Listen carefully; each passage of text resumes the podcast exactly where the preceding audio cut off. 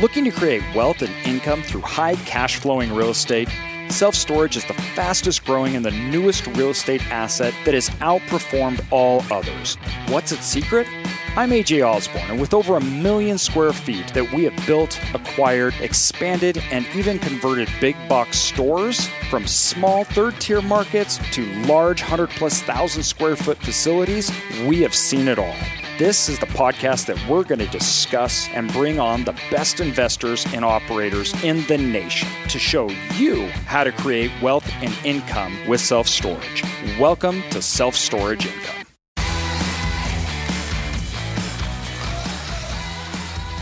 Welcome, everybody, to Self Storage Income. Today, we have a pretty awesome podcast that is uh, very unique. Uh, oh, let me think. Have we ever done a podcast like this one? Uh, no, no. This is going to be the first one that we dive into on the operational side like this with uh, such a pivotal individual to to come in and, and speak on these things for us. So, um, yeah, that's going to be fantastic. Yeah, this is going to be a good one. So we, we're not even going to waste any time. Let's just jump straight into it. Um, how's it going? Welcome so much. Uh, we're, we're, I'm really excited that you agreed to come on. Uh, why don't you kind of introduce yourself uh, and tell people? A lot of people in the storage world already know you, um, but for those that are just getting in, why don't you give them a little bit about your background here and uh, introduce yourself? Sure. So good to be with you guys. This is Joe Doherty. I'm from the Self Storage Association. I'm the Senior Vice President, Chief Legal and Legislative Officer, which and is I, just kind of a fancy way of saying that I'm the lawyer and lobbyist for the really for the industry. Uh, and you helped the, us. Uh, association well. How long ago was it that you were helping us with the Idaho stuff? what, what was that? Yeah, two? uh, Th- that that really sticks in my memory, AJ. I know. So that, Me too, uh, man. That's why I'm excited about this podcast.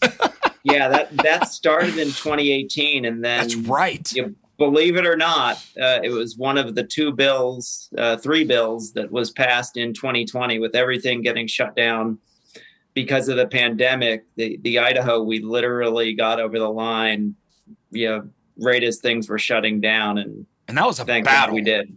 Oh, that was a battle. But uh, sorry, I digress. Keep going. We'll we'll we'll go more, more into that. But yeah, so it's really my pleasure to to be here and and kind of more generally to represent the industry on really a variety of issues. A, a lot of what we do is the uh, updating the lien laws in in the states, and that's what AJ and you know, a bunch of folks in Idaho worked on.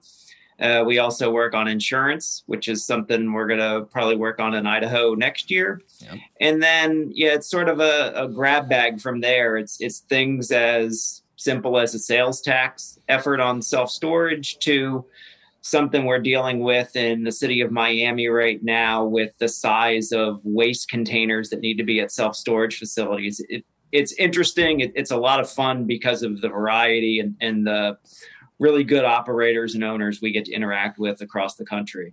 Well, and two, you know, it's so interesting because I'm trying to even remember the first time I heard you speak. It was a it was a long time ago at one of the events and everything, and it seems like self storage, you know, since we've been in it over here, the last 15 plus years has come out of this obscurity, and it seems like a lot of municipalities didn't even know what to do with it. Um, we had some municipalities in Idaho that were just like, at at one point they just go, listen, nobody can build any more storage anymore because we literally don't know what to do here. Like they were just like they're like, we don't understand this asset. We don't understand where it should go. We don't understand what's going on. They literally didn't know. So they're just like, nobody can build until we get this thing figured out. And that has been very interesting over the last 15 years as self storage has really come up to see the lawsuits associated with it, um, all of the you know class action versus individual, all of the rules and regulations the municipalities are trying to adopt and put in, and it's been one of the scary parts for us, as in how are they going to handle things like auctions? How mm-hmm. much rights are we going to have to operate our properties in the way that we want to? Because some of the laws that have come up have been like scary, like holy cow, how do we how do we do this? Um, and you've been at the forefront of this and of this change. Yeah, it really it really has been scary, especially because of the pandemic. Yeah, I think it it gave frankly just excuses to a lot of folks who were kind of skeptical of business to start with to want to regulate it even more.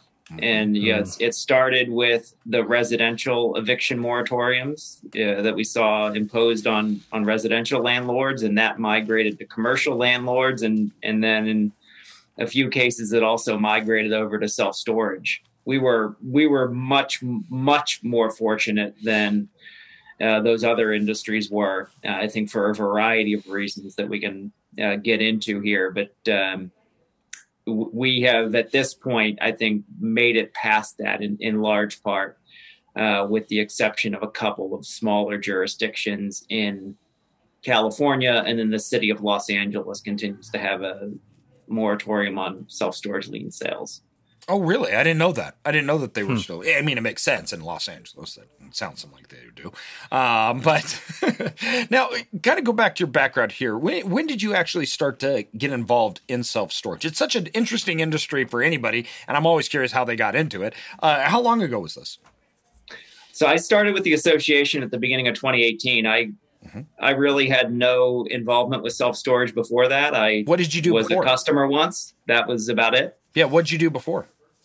I had I had worked at another trade association for independent insurance agents, but I was really almost exclusively on the legal side. Wait, which one there. was that? Which association? The, the, Big I, so the independent insurance agents and brokers. Okay. Okay. I'm sure your your dad Ron was uh-huh. was yep. a active member of yep. the association. Yep, he multiple. Uh, so yeah, yeah, I was there for about four years, and then had worked at law firms before that, and came out of law school, and yeah, it's about 16 years ago now. Well, and self storage is a little simpler than those things, uh, but it's that you know it's interesting because my background's in insurance, right? So me and my father, that's what he did his whole life. I followed in his footsteps, um, and then we got into self storage, and it's uh, was it was different to understand uh, we, you know, in insurance, we dealt with like HIPAA, things like that. Um, Self storage, though, was is this hybrid where you have tenants, but the tenants don't live there. They're not contractually obliga- or well, obligated. shouldn't be. They shouldn't there, be living there. Yeah, yeah, exactly. They shouldn't be. But uh, and the contracts are very different than other commercial real estate, right? we don't have things like triple net leases. We don't have multi year um, contracts, and uh, it is an interesting landscape to work uh, because there's not a lot of precedent set, especially like you mentioned in times of COVID. It was they tried to move over these restrictions from other industries and other asset classes into self storage, and it just doesn't work like that. Yeah, that's that's a fantastic point. That it, almost exclusively the self storage industry is month to month leases if you don't if you don't want the unit you can't pay for it you can't afford it whatever your case may be you can leave. And it, you can do that on whatever amount of notice is allowed in the rental agreement. So the comparison with the place where somebody lives which is obviously uh, you're talking at least typically a year long commitment sometimes longer. And of course it's where you live. Uh, it, even with a business, there's usually a commitment with the possibility of personal guarantees and all these other things that might be attached to uh, the you know, the negative uh, effects of being evicted. That just doesn't really exist with self storage.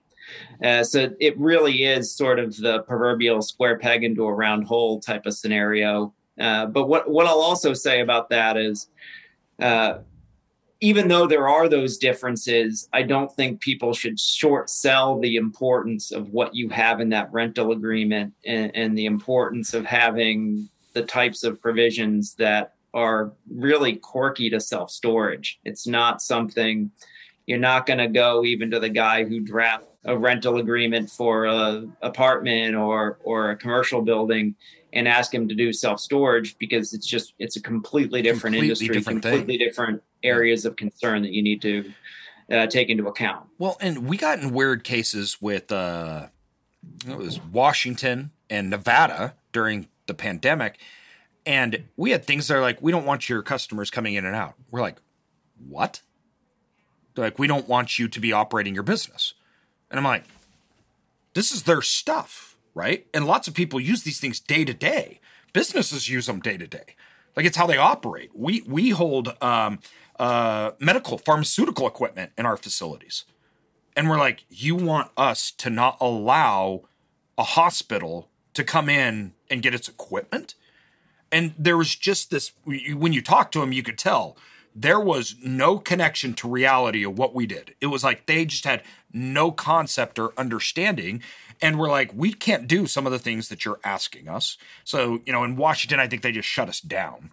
So they just wouldn't allow us to take new ones, but then we ended up getting so we could take uh, the customers could have access, but we couldn't let anybody into the office and we couldn't mm, operate. Yeah. Um, we had to shut down that. And then Nevada, they ended up getting rid of uh, for quite a while. We we couldn't do any lien sales. Mm-hmm. Um, yeah, the lien situation and, yep. and, similar office situation down there as well, where we yes. have people coming in and all that. That's stuff. right. Yeah. And it was so strange because once again, it was just this lack of understanding where it's like we can have one person at a time, right? There's social distancing, great. We're a storage facility. You have like two people in this entire 15 acres at any point, at, at any point in time, yeah. right? But they didn't. They looked at it and they're like, okay, you have 900 units. Well, do you have 900 people in there? No, it was just that COVID really brought to the forefront the lack of understanding and how to apply certain laws in our industry. And that was that was very interesting to me. Mm-hmm. Yeah, no, it is super interesting. Do you see any changes now that you didn't see before? Like, again, on the legislative side, are you guys wanting to introduce bills to further protect self storage businesses? Or I mean, do you have any of that on your radar at all? Not really, because uh, we still like to stay under the radar. I think we mm. we do education at, as it's needed as these things come up, but we don't want to be the seed for a bad idea, uh, if that yeah. makes sense. Yes. So it, you know the as as these things come up we have we have a stable of lobbyists across the country that we can deploy to interact with whether it's the police department trying to shut you down as they did in the state of new mexico or the health department we dealt with in the city of newark new jersey we have lobbyists who can who can have those relationships can engage with with the local or state officials and there really was a misunderstanding about the industry. I, I think people, the overall perception from the conversations I've had, uh, there are surprisingly a lot of legislators who are in or involved with the self storage industry. So they they understand the industry well, but the the average person thinks, well, this is just a bunch of stuff that you don't need it, and you're just you're storing it because you're a hoarder or whatever. Yeah they don't understand the businesses that store. They don't understand the people who use it as an extension of their home that's not big enough. It's not that they, you know, it's not that they just have too much stuff, but yeah. maybe they have a child who's away at college and they're, you know, they're cleared out of the room that they now need to bring that that back when everything was shut down or maybe they're a pharmaceutical sales rep or a hospital or a landscaping company and, and there is that education process uh, that we go through. For, fortunately, I'd say overall, the industry was classified as essential yes. in almost all of the orders that came out, which was really, really uh, very fortunate for us from the get go. And, and so it was just kind of rather than having a kind of reverse engineer a lot of that education process, it was really much more targeted to the areas where there were problems. Well, why don't you give them and talk talk a little bit about what you did here in Idaho and the, the things that we were tr- dealing with here. This is a great example of what you guys do and the fight that we had to go through here and how that looked. Why, why don't you talk about that for well, a second? Two, how technology. So how much time do I have? yeah. yeah, yeah, exactly. I know. uh, yeah, two years. uh, yeah, but it's another perfect example again how how so much of of uh, legislation, laws, rules, regulations, all that stuff haven't caught up with technology yeah. and how to implement it and utilize it and all of these things. So, uh, yeah, let's dive into that for sure. Yeah. So, Idaho, you know, I love the state. It it was one of the goofiest fights we've been in. It was it was actually one of the first issues I I dealt with back in 2018 we were preparing for a hearing had one of our colleagues getting ready to go out there and then we got a call from our lobbyist in idaho saying don't bother coming the hearing's off there is an influential legislate, legislator who i won't name here who has said under no circumstances will he agree to a bill that mentions email So that was that was that Also, for 2018. the you know, we tr- we tried to kind of unscramble named. the egg, and it It- was it was done for 2018 at that point. Well, well, you got to point out too. Also, he that shall not be named um, had some interesting relationships because he was an owner of storage. Yeah, going back to your point about how many legislators and representatives are in storage. Yep, he's one of them. yeah, yeah, one of those. So, but continue. Sorry. Yeah, so fr- from there we we determined pretty quickly that we were want wanted to revisit this in in 2019 and got the process going again. And Uh, it's too though, it was basically it was unanimously before he ended it. It was pretty much unanimously accepted. Isn't that correct? Well, in, in 20, so in, in 2018, it didn't even get off the ground. We didn't That's even right. get that initial hearing Yes. because because they killed it. It was killed. Mhm. It was killed even before we could sit down and explain to anybody in a public forum, Yes. here's what we're doing. We're not this big, scary monster that we're made out to be. and, and, and tell so- him too here quick, before you go further. What were we trying to do?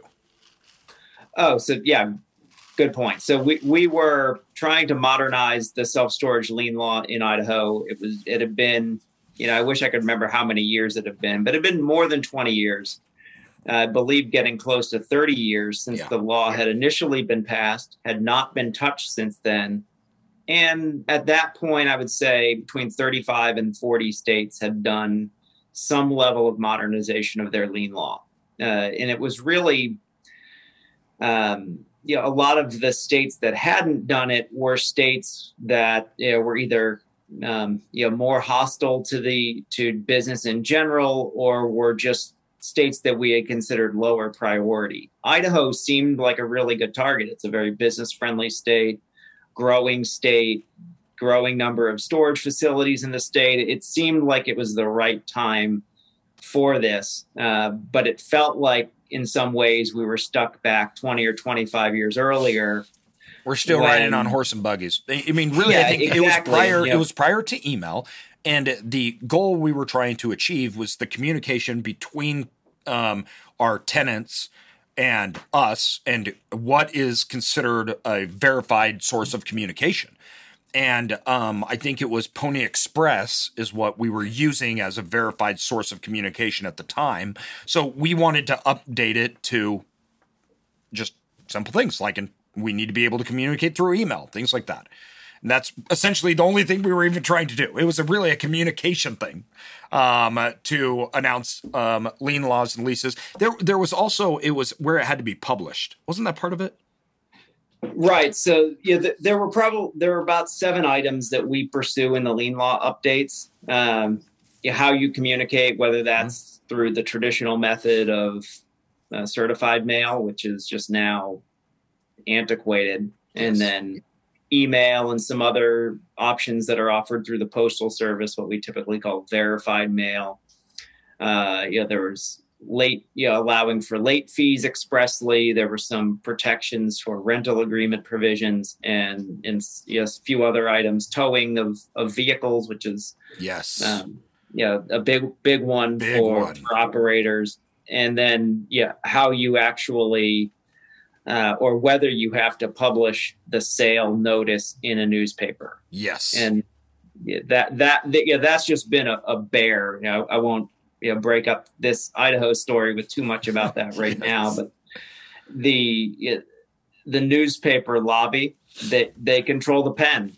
And when you when you control the pen you can uh, wield a lot of power over legislators by you know simply just saying hey look you you support this bill and you know maybe we don't support your reelection or maybe we start writing bad things about you uh, in the bills you're sponsoring or what have you and it's just it's you know real, really one of the most frustrating aspects of, of what we try to modernize but but uh, maybe we can get into this in a little bit we i think we are finally over the hump on that newspaper advertising issue as well yeah. Nice. There- we have another name for it. I think it's called mafia, but we're not going to get into that. um, so, uh, uh, so continue. So, okay, that's what we were trying to do. That was the whole purpose of it. Um, we are trying to just simply update things. That's it. Like it wasn't. We weren't taking away rights. There was. There's nothing in this that's like we're just like, hey, we need to update communication and how we how we do this to a modern standard, not Pony Express. And that was killed immediately because they didn't like email. Yeah, I was gonna say like, what was the the opposition to that? I mean, what was what was the argument there? It was that email can't be trusted, and the you know, the the best that this legislator who opposed us could come up with was, well, I've got a thousand e- unopened emails in my inbox. How can you ever expect someone to to to check their email for this type of information? And it's like, well, you're you're not representative of everybody. I don't and open look, mail. I, I haven't opened a piece of mail that came to my house and I don't even Yeah. know how long. I don't even know what's in it. Yeah, Yes. you know exactly. Such a so good point. it's um, it, th- that was the argument, and what we what we said is, look, no nobody's going to have a gun put to their head where, hey, you know, provide us with an email address or you're you're done for. If somebody wants to communicate by email, that should be allowed. This is about consumer choice. It's about ease of of communication, and it's it's a two way thing. If you, if you want to rent a storage unit and not give an email address, you can find an operator who's going to do that. Maybe not everyone, but you know, a lot of operators are going to be willing to rent to you. And and this individual who shall not be named um, is a big owner with a big old time operator in the state. Like we told him, you don't have to do it. This is not forcing anyone. This is allowing an option of communication to operators to use email. Eh, Saying it out loud, it's kind of ridiculous that we're even having this conversation here, but that's what we were facing. and he killed Yeah. it because of that. yeah that, that that's exactly right. No the we uh, you know we said this i don't know how many times. If i had a nickel for every time i said it we'd probably be all rich by now but it was nobody in the state of idaho needs to do anything different. Nothing. if you want to continue to operate in the way you operated in 1988 or if you were open in 1978 the, the way you operated then great good for you. Mhm. do it but if you want to take advantage of these modern uh, you know, aspects of the lien laws that have been adopted in other states you have that option as well Mhm. and it was just no No. no you, you shouldn't you shouldn't have that option because i've dictated that i i don't want it so you can't have it either Exactly. So nobody else can have it. Wow. So that's Yeah. why it was killed. All right. Now, now everybody's kind of up to speed. Everything. Now move forward to what happened and what you had to do. And Yeah, how do we make that it was. happen? Yeah. Right so in- in 2019 we we came back and we're ready to go. We ended up got through the the hearing yeah made it made it to the first hearing i should say. The, the hearing had a lot of theatrics in it where this legislator was clearly communicating with members of the committee while they were debating the bill and feeding them questions that you know, just honestly they never could have come up with on their own. It was just, you know, the questions are really nuanced. We probably ended up in a two hour hearing. And and you know, it was just a lot of back and forth with me, with other operators, with our lobbyist, and came out of that initial hearing not knowing what was going to happen. You know, was this bill going to move forward? Was it going to get killed again? And it was kind of minute by minute for a while. The the bill ultimately didn't get killed, but got put on what I'll call its deathbed, which I believe in Idaho is called amending orders. Yeah. That that's a it's a technical term where it needs to go to the full house to get amended rather than getting just amended in committee, which most states allow. So it, it opened up this opportunity for this one legislator to influence the process even more.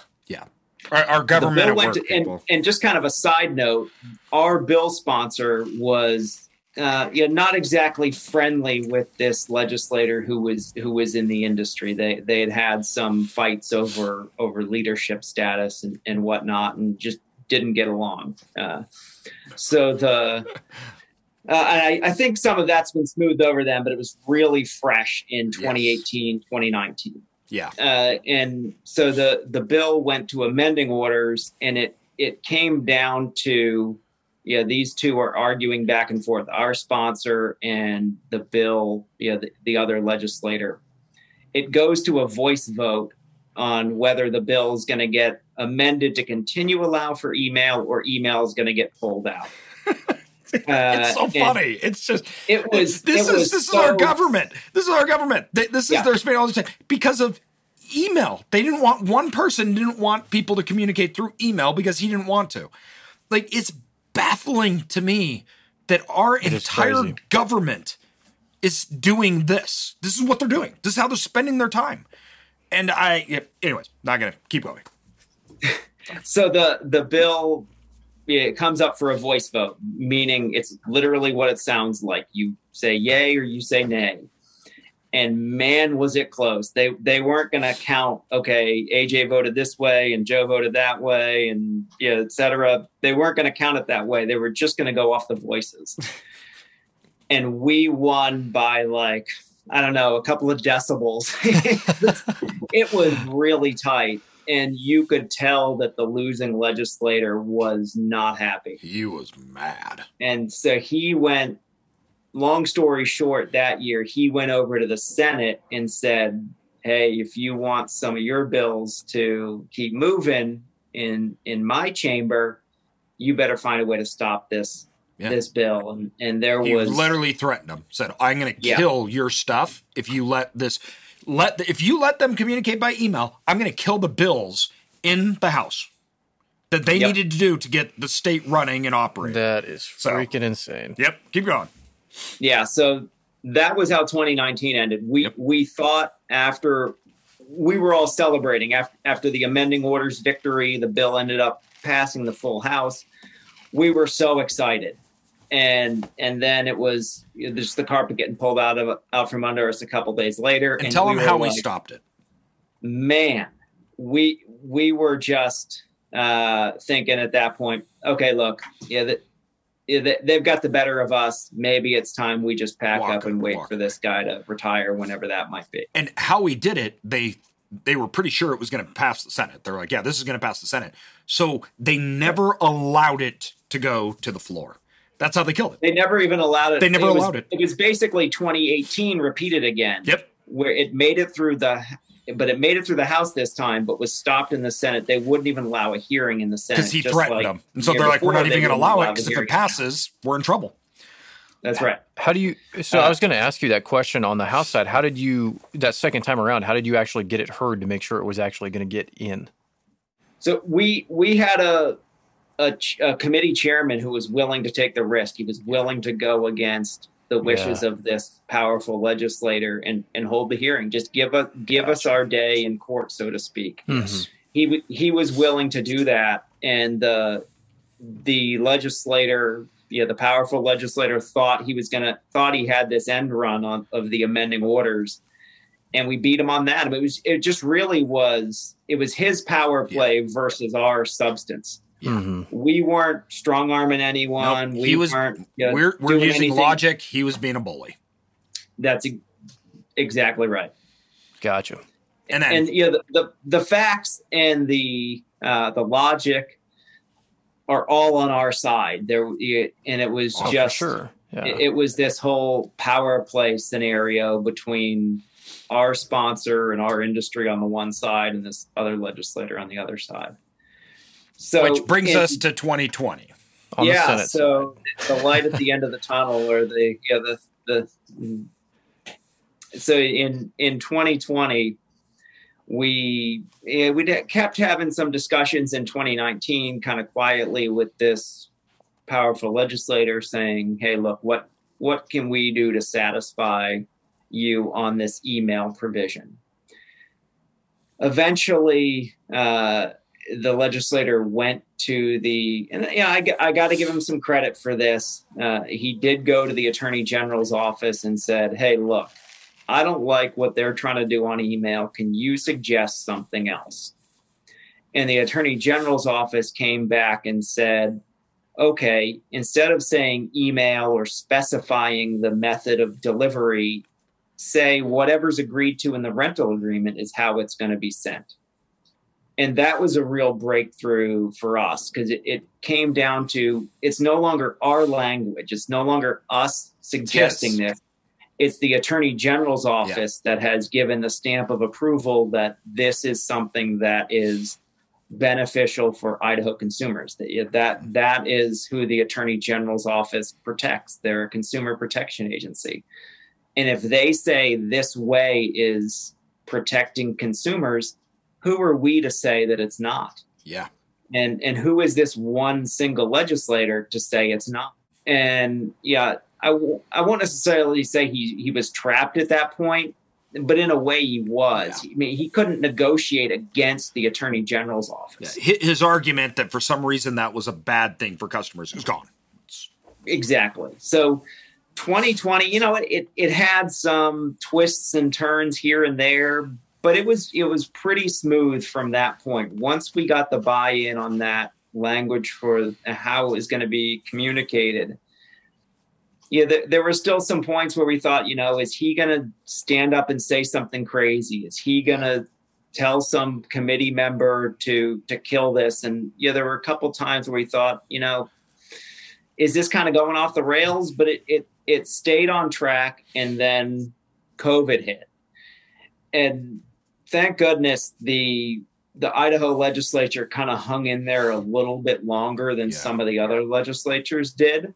They wanted to get their business done before all hell broke loose. And we were pretty fortunate to have to kind of been on a fast track that year because of the two previous situations where uh, we had been shot down. I think they kind of wanted to say, okay, look, if this thing's going to move, let's just move it. Let's clear, let's clear the decks on the easy stuff and so we made it through the House, we made it through the Senate, and then uh, ultimately had it signed by the governor uh, just before things when? really you know, hit the fan and, and, started shutting down. And it was it was pretty wild with, with, everything that that went off the tracks last year. To say that Idaho, a- after the two years that you know, that that we just really struggled to to get our footing under us, that of all the states that are going to pass yeah. a bill in in the pandemic shortened year.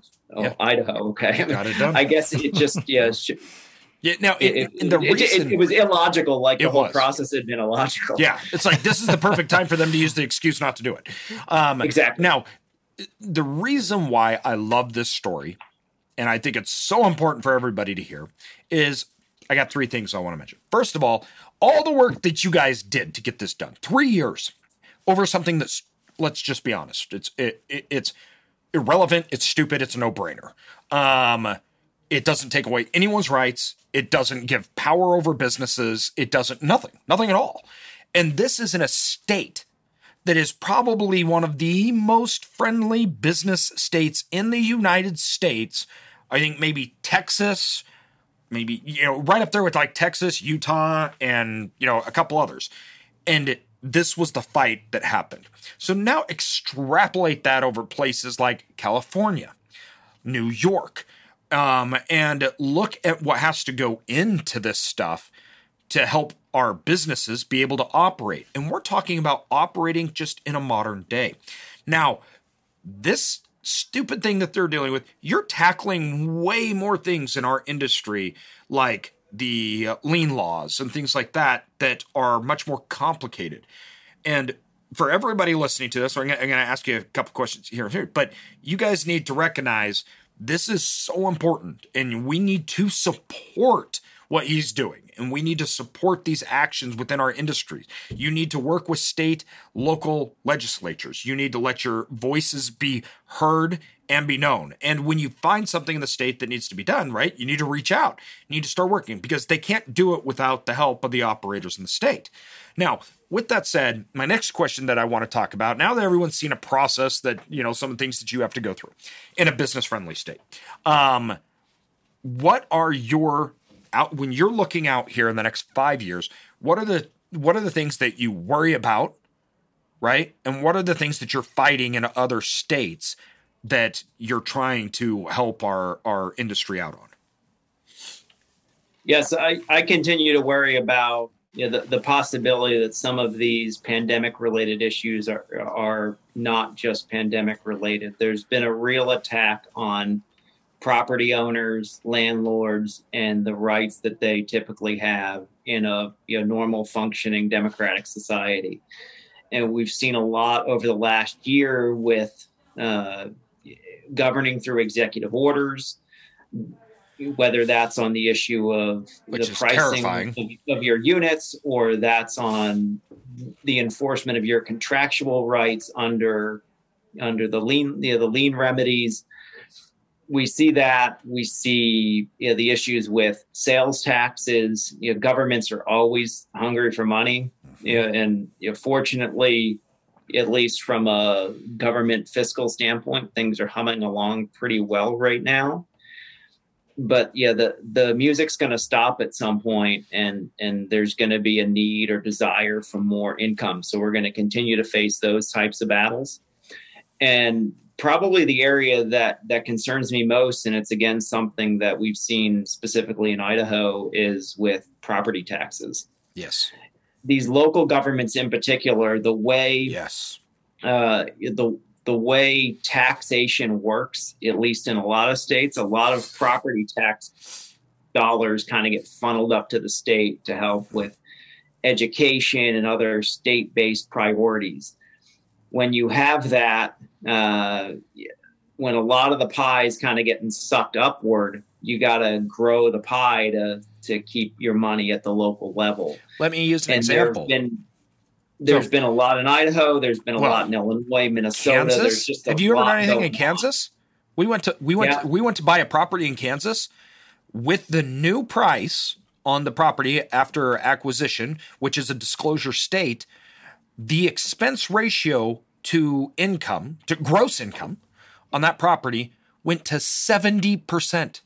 Oh Seventy gosh. percent of the gross income was to expenses. Why? Because almost fifty percent went to taxes. The deal was killed. Nobody can do it. It's wild. Yep. Yeah, and that, that's something we've heard across it, no, I, across the country, but really in a few select states. It's it's New York. It's a problem. Texas, particularly around Austin, Travis County area, Mhm. big problem there. Where you where you guys are in in Boise and, and the Canyon suburbs, County. big Yep. big problem. Huge. Can- There are Canyon lawsuits County. right now. It's they're um and how they're doing it is uh why this should worry all of you. Why you need to worry about it. We have counties where they literally make it up. Yes. They're making up values. They don't have access to revenues. They don't have access to cap rates, anything else like that. So what they're doing is they're applying a comparable and they're just moving it over to your property, which makes no sense because it's revenue based. So we have the argument, wait, are you taxing the business or are you taxing the property? Because what you said is that extra space is the equivalent of Bob's right down the street, even though that extra space made five times the revenue. That doesn't make sense. And you don't have access to revenue. So what are you doing? And we're I'm literally in a lawsuit. I'm being asked about this, and I'm like, how do you know? And they're like, well, give us your revenue and we'll tell you. I'm like, we're not giving you revenue. You're making it up. They're literally making up values because they don't even know the information. And that's how it's being handled. Yep. Yeah, same exact problem. You know, it kind of goes goes back to Idaho being a really business friendly state, so you kind of wonder Yeah. What? And- world? and Like, how does the- that happen? The the best comparison we have to the same uh, type of thing happening is in Cook County, Illinois, where Chicago Oh, yeah. is. yes. How different could those two states be? Completely. and we're seeing the same exact thing and, and the, the way the state has dealt with that is to have some influential legislators Mhm. uh, propose bills to require income producing properties including self-storage facilities to turn over their income statements so it's like, well It's okay insanity. if you don't if you don't want us to do comparables then then you know, show us your books and no, No. we're not going to show you our books No. Well, like we ask, do you make McDonald's? So when you get due property tax on McDonald's, are they showing you your income? And then you're basing their property values on the income. And they're like, well, no, that's because of there's this business aspect to it. And we're like, you don't think we have a business aspect? Because we all do different revenue. And so it, it, all of a sudden, like, why don't other businesses have to do the same thing? Why don't they have to disclose their income? Mm-hmm. You know, it's it's scary. Yeah, it it really is, and and there's um, yeah, it, it's it's a growing problem. I, I wonder whether some other states are going to pursue something like California has, where they have what's called Proposition 13, passed back in 1978 to almost, almost lost that a year ago. Yeah, yeah, I'll touch on that in yeah. just a second. But the the way that works for folks who don't know, it, it basically you know, locks you in at a property assessment or property tax amount when you buy the property, and that can't be reassessed to market until you sell the property. It can only go up 2% annually. So, you know, it, it would prevent this exact type of scenarios where you're seeing 50 or 100% increases in some jurisdictions. And that that's something, uh, especially in California, the, the teachers unions and the public sector unions, they hate Proposition 13 because it, in their view, keeps money out of schools and you know all of these other what they consider worthy they want the uh, expenditures. And and there was a concerted effort last year uh, i believe for the first time ever to get onto the ballot a measure that would overturn proposition 13 for commercial properties only which they, they which would out bankrupted everybody. Yeah they, they said residential no you'll still be protected. Wink up, wink up to a million dollars. Uh, small businesses would have been protected up to, I believe, two or five two? million dollars. I, yeah. I, for, I think it was Something two, like but um, and multifamily would have also been protected. So they were taking out all of these groups that had maybe some sympathy, and then oh, the big bad big businesses, we're going to get them, and, and the the estimates were that it was going to generate 10 to 12 billion with a B annually of additional income. So that's just that's a lot of money. Yeah. And we as an industry raised about 4 million dollars toward toward defeating that effort and won by about 600,000 votes. But what I tell people, which is, is in California, that is close. Mm-hmm. Yeah, really. I mean, and look, there there were some you know, counties where uh, you know, President Trump lost by yeah on 80 to 20 but it was much closer on on this prop 13 question uh, so it, it, did pull in a lot of independent voters to to side with the no side. It pulled in a lot of republicans some democrats as well. It, it was a broad base of folks. And to win you know, to win statewide in california you've got to have that broad base. And what, but what I tell folks is, look, there is just too much money at stake. When you're talking 10 to 12 billion dollars, these unions are going to be back, and oh, you know, whether that's next year or the year after that, I don't know. I don't you know, exactly have that crystal ball, but there's just too much money at stake. Well, for and for a lot of think, businesses, oh, well, we lost. I guess we'll just go home and and yeah. and cry. No, mm-hmm. they they saw that as whoa, we got close. Yes, exactly. And you know, for uh, in California, property values are astronomical. And a lot of these properties are being held by people that they can make it work because they bought it 10, 15 years ago. Their properties are three, four times what they're worth, worth uh, today. If you have a three, four times increase in your tax, they're done. They don't, they can't work anymore. They can't function.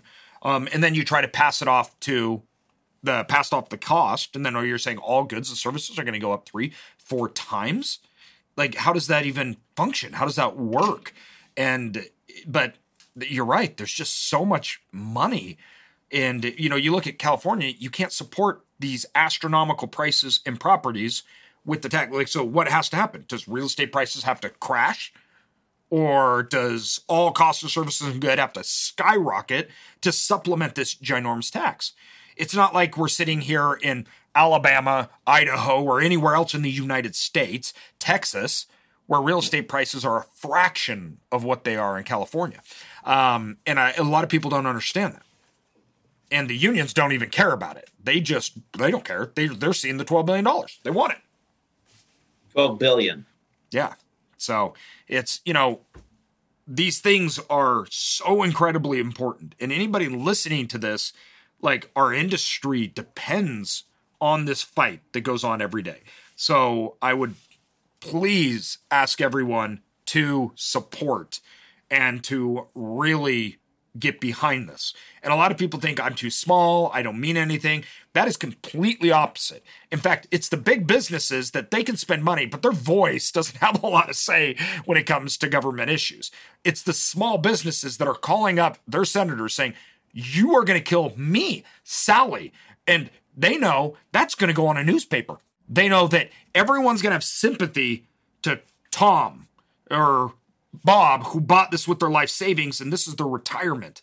This is what really matters. Those voices get in newspapers. Those go crazy on social media.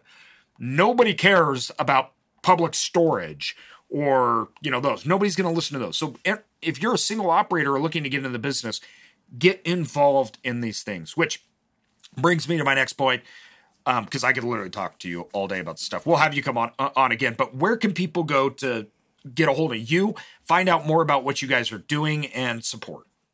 So we have uh, selfstorage.org is our main website for the Self Storage Association. You can find my contact information there.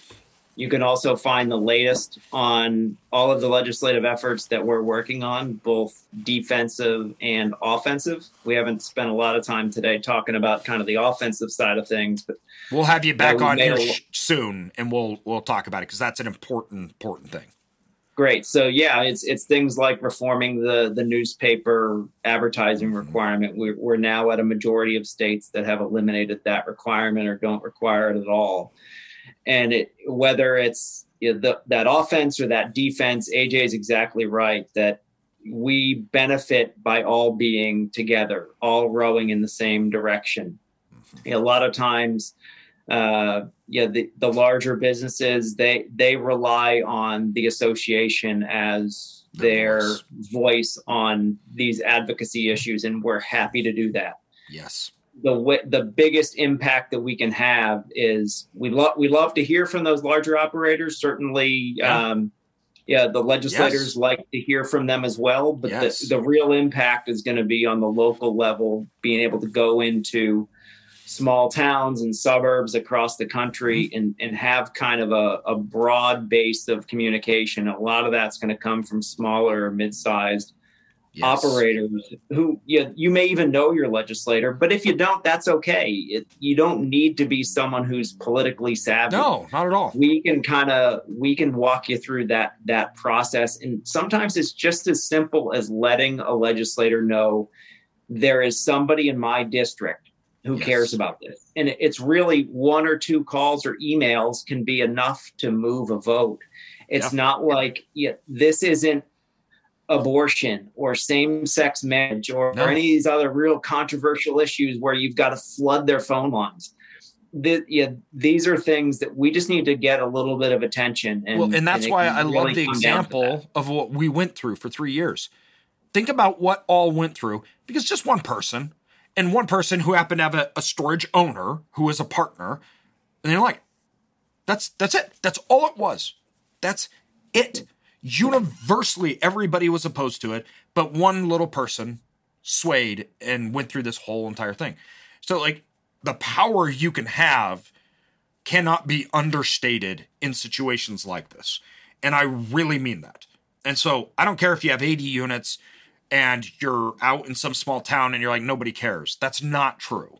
And you need to jump behind these guys and you need to get on board and help out with these things because Two, one state falls and it creates a catalyst, and then it comes after everybody. So, um, I'm so sorry. We have to end this now because I have another meeting and I'm dying. I literally want to sit here and talk for hours. So we'll get you back on here probably next month and I want to talk more engaged in the offense and everything. But everybody, we're going to have all the contact information in the show notes. Everybody go there now and we'll talk. And once again, I, I, I sincerely appreciate your time coming on here, spending it, talking with everybody.